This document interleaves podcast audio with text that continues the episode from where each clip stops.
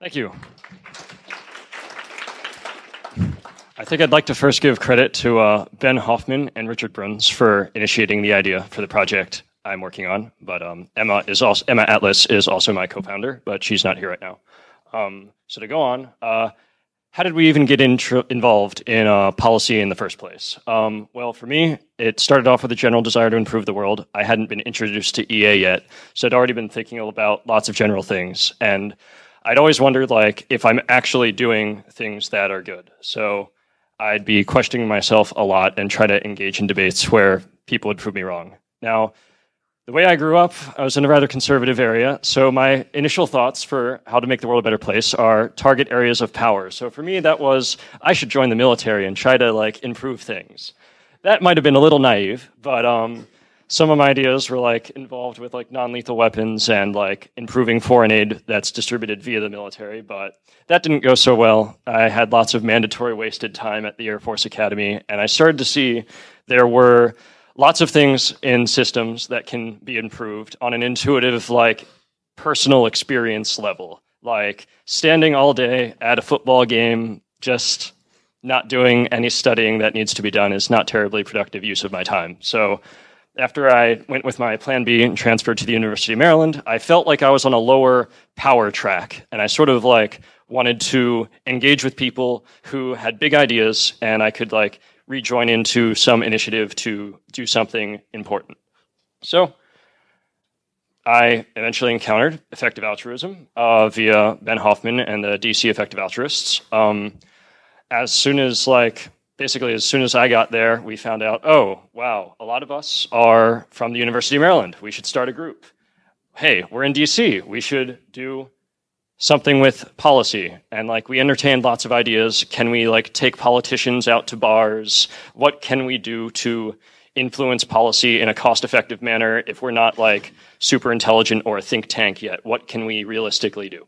So one of the ideas we came up with was policy comments, but I'll get into that after just giving a brief overview of um, effective altruism and policy in general. So, like some general areas of change are listed here, like immigration reform, foreign aid reform, existential catastrophic risk mitigation, criminal justice reform, factory farming, and macroeconomic policy.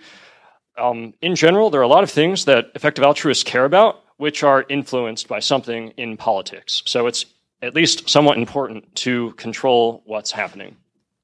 So, first thing, immigration reform. In general, there's supposed there's supposedly some very large benefits to um, opening borders, maybe not entirely, but to some degree, increasing labor mobility. Um, I know those are rougher estimates than the actual estimates, but roughly between 50 and 150 percent um, increase in GDP is estimated from opening up the borders. Now, there might be some effects that counter that that should be studied a little more, but this is like just Fermi estimate. This could be an interesting thing for effective altruists to look into in the long run. Um, also listed down there, like remittances are pretty big. Sure, they're not a replacement for aid, but they put a lot of money into developing countries. Um, next thing here, foreign aid reform. Um, I haven't listed like the total size of foreign aid, but just like for example, USAID's like bu- requested budget for next year is like 22.3 billion. That is a lot of money. Um, redirecting some of this to be more effective has large potential benefits. But that being said, aid agencies aren't terrible. Like a lot of them do have some very competent people within them. So it's more or less um, reallocating funding to effective projects within those communities. They're not like terrible. They're to some degree pretty good. Um, so next thing here, um, existential and catastrophic risk mitigation. Um, there are some existential catastrophic risks which are probably going to make sense to tackle from policy perspective in the long run. Um, having different governments cooperate, um, trying not to have governments in competition against each other with something like AI. Um, so it varies. Um, next thing. Um, criminal justice reform, I think Howie's going to be going into this more than I will be. But um, like general things we've noticed with what I've been working with is there's a lot of things that are very inconsistent in sentencing. Um, like your score on like the sentencing might go up by one point and then you score this many more months and then you go up the next point and then you only score like a few more months like there's inconsistent things in sentencing which could possibly benefit from like a more um, equation like approach provided that it um, is not um, politically completely um, unsatisfactory um, there's very large costs to prisons um, this is people not just incarcerated on the federal level in the United States, but also in like local state prisons. That cost estimate is possibly too low because states that like were over that on average were simply just including more costs in their estimates. And some costs might have significantly underestimated the cost of incarceration on the population. Um, so also there's unnecessary laws but probably don't have time to go into that right now. Um, factory farming, we're all aware of this. Um, there's already people who are into um, animal advocacy, and there's a lot of things within the government where we could potentially push forward regulation to um, make factory farming less horrible. Um, I believe in the world it's about 60 billion farmed animals, but in the US it's about 8.5 billion each year, so that's pretty bad. Um, next thing here macroeconomic policy. Um, there's a lot of areas in macroeconomic policy where there's large potential for large benefits. I know um, GiveWell or Open Philanthropy's looked into stuff with um, preventing like recessions and depressions. Um, some things we've looked at briefly, which don't look like they'll pan out very well anytime in the short run, would be more efficient tax policies in general, um, things like Pigouvian taxation, things that um, penalize negative externalities on society are in general more efficient taxes than just taxing things that, that are like neutral or not harmful. Um, like an example with energy policy, which currently isn't feasible for change, would, be something like instead of independently subsidizing each green energy source at varying different levels, it would make more sense to just have a carbon tax, and then the best green energy source outcompetes the others rather than having the government sort of like take a guess as to which is best. Like you're still having a government intervention, but it's slightly more efficient than what would have happened otherwise. But maybe that's just not politically feasible for now. Um, so, general challenges for going into policy. Uh, have them listed here. Um, there's plenty more. this is just a brief introduction. So, first things first, knowledge problem. Um, for our project, since we're diving into like the Federal Register and like looking for specific things that can change, it takes a while to. Wait, do you say something? Oh, sorry. Okay. it takes a while to find like what the actual best policies are, and it also takes a while to figure out what's going on with the current policy. So you both have to read through that and, and understand how policies influence each other. Uh, this little graphic here is just like an example from like a video game democracy 3 where it's like you get to see how different policies interact with each other some of those connections probably aren't very logical like gdp's decreasing with immigration that probably doesn't really happen but um, there's also problems with um, measurement with like choosing a metric that's both like useful in terms of like we're effective altruists we want to measure our actual progress but then also useful for like convincing the government to do something. So like the government's currently most susceptible to going along with like cost benefit analysis but in some cases like you might assume that like the dollar values you find from just general cost benefit analysis might not properly reflect the value we'd want to uh, assign to something like for example saving a life in the us that's like generally going to like regulatory agencies might say that's between worth like five million dollars per life or like nine million dollars per life. So there's a lot of variance in the way saving lives um, is valued. Um, also, like things like if you're helping animals, like the government might say something like, "Oh, you can't measure the willingness to pay of a cow." So how do we say like how valuable it is to help more animals? It's very hard to make certain arguments. So that's something you have to take account of. Um, adversarial philanthropy. Um, so, effective altruism isn't always terribly politically correct. There's a lot of hard comparisons and trade offs that we make between different causes. So, there's the risk of being considered cold and calculating, and there's also um, when people have like limited moral circles. Like, for example, a lot of the benefits to like um, opening up immigration are to foreigners or people who are immigrating here and people receiving remittances. So, like, even if the benefits to us like even if there like aren't detriments to us even if it's like mostly neutral to those in wealthier countries um, people aren't necessarily extending their moral circle beyond their own country when making policy because it's often representative government for the people in local areas. Um, also epistemic rigor. I mean a lot of people here are familiar with the rationality movement and like say things like politics is the mind killer um, you want to avoid um, giving the impression, I mean, not as a tiny policy group, but as if we are going to have like politicians someday, it's hard to popularize the idea that like changing your mind is a good thing. Like it's politically suicide currently for those who do flip flop. Okay, so next thing is about institutional change. I think this is one of the things that matters most. Um, it's very hard to get things to change abruptly. Um, and obviously, if you do change things abruptly, it might be more um, harmful than good.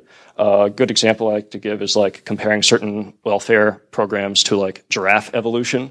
Like with giraffes, their laryngeal nerve like goes from their head and then like back down and then back up again. And it's like, why did this happen? Well, over time, um, that giraffe needs that nerve. And if it's evolving a longer neck, you can't just have some point in time where that nerve is severed and then you still have giraffe population existing. So, like with some policies that are addressing certain problems, like they have to be going along continuously.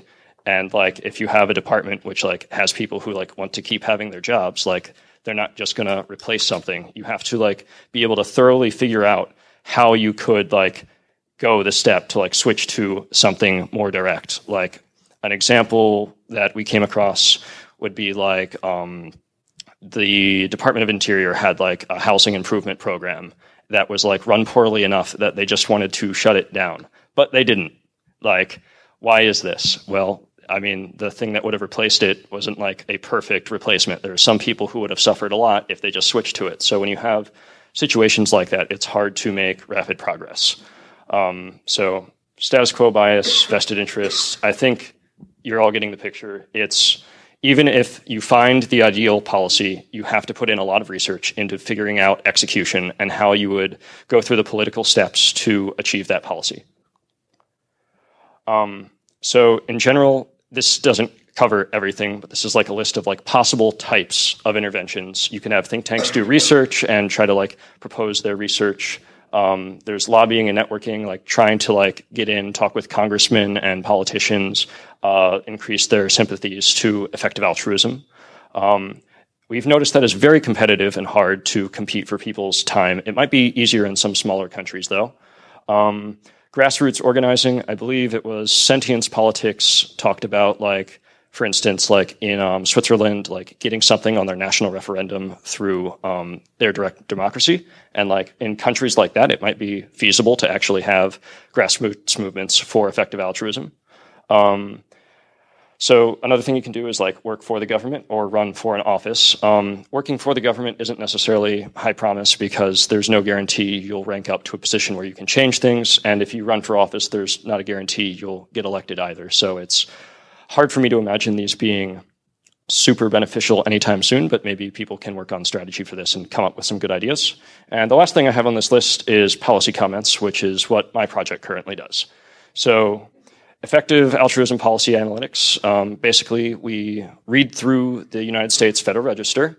We look for new rules and regulations coming out that we think we can influence for the good. Um, so, one of the things that is required by the government is when independent organizations submit policy comments to the Federal Register, they're legally required to read and reply to every point that is made. So it's sort of like a cheap hack to get the government to think about certain things, especially when there's not a lot of other commenters on a given proposed rule. Um, so our group often focuses on cost benefit analysis. Um, it varies from comment to comment though, because sometimes cost benefit analysis is not the most convincing way to make an argument. Sometimes you don't know the benefits, but it's very clear that there's not an additional cost other than changing one word in a rule, and there's would be large benefits to doing this. Um, being that this is an experimental project, it's very opportunistic. Um, we're responding to things on the Federal Register. We're not putting things there yet. So I can imagine, like in the future, larger organizations could be making much stronger pushes into policy and being more proactive rather than reactive. But the idea of us being reactive and producing lots of policy comments is to probe the field and see what sort of things can make change.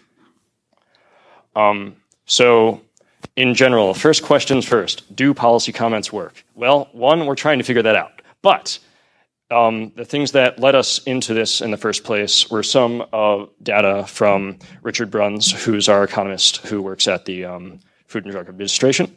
Um, he's helped us out with um, doing economic analysis with lots of things, but in general, when he first pushed us toward doing this project, he would like tell us stories about like different um, mistakes like the FDA would avoid making just because of comments that people had submitted and that this historically had been a process for avoiding regulatory mistakes by having those with interests um, that could be harmed by um, regulation speaking up and preventing things from being implemented inefficiently.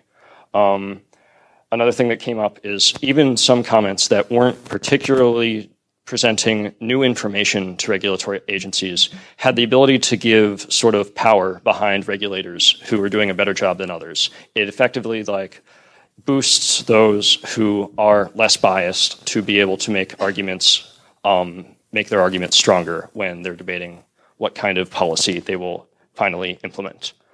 Um, so our general process, I mean, we go to regulations.gov, select target rules, conduct research, draft draft a comment, um, it's a lot more complex than this. We have a long post on the Effective Altruism Forum that goes into detail for each of these steps, or at least most of these steps.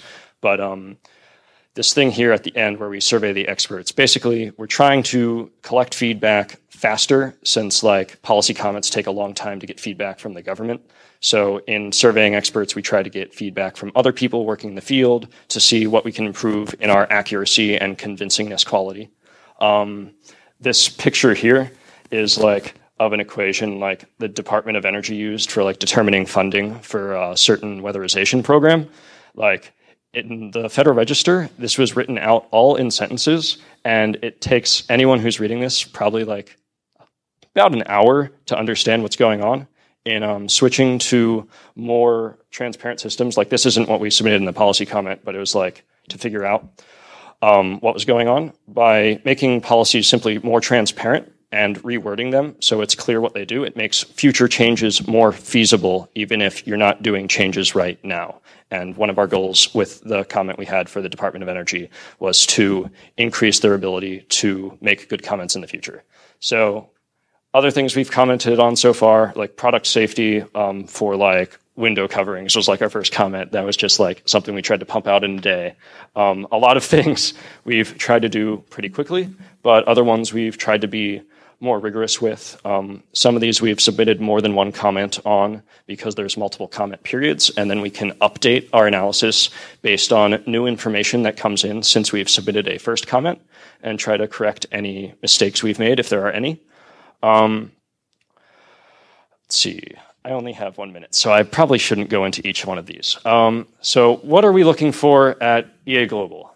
If anyone's interested in our project, we'd love some help. We'd really love rigorous critical feedback. Like if anyone would like be interested in like spending a day with me, just going through types of things we've done, our process, looking for big mistakes, that would really help us make progress forward. Um, in general, like if this type of project were to continue far into the future, people with like masters in public policy or degrees in economics would be very valuable for doing this project type of project more efficiently I imagine in the long run, it might be, turn into something where people focus on like single policies for a month at a time rather than trying to rapid fire out comments for feedback.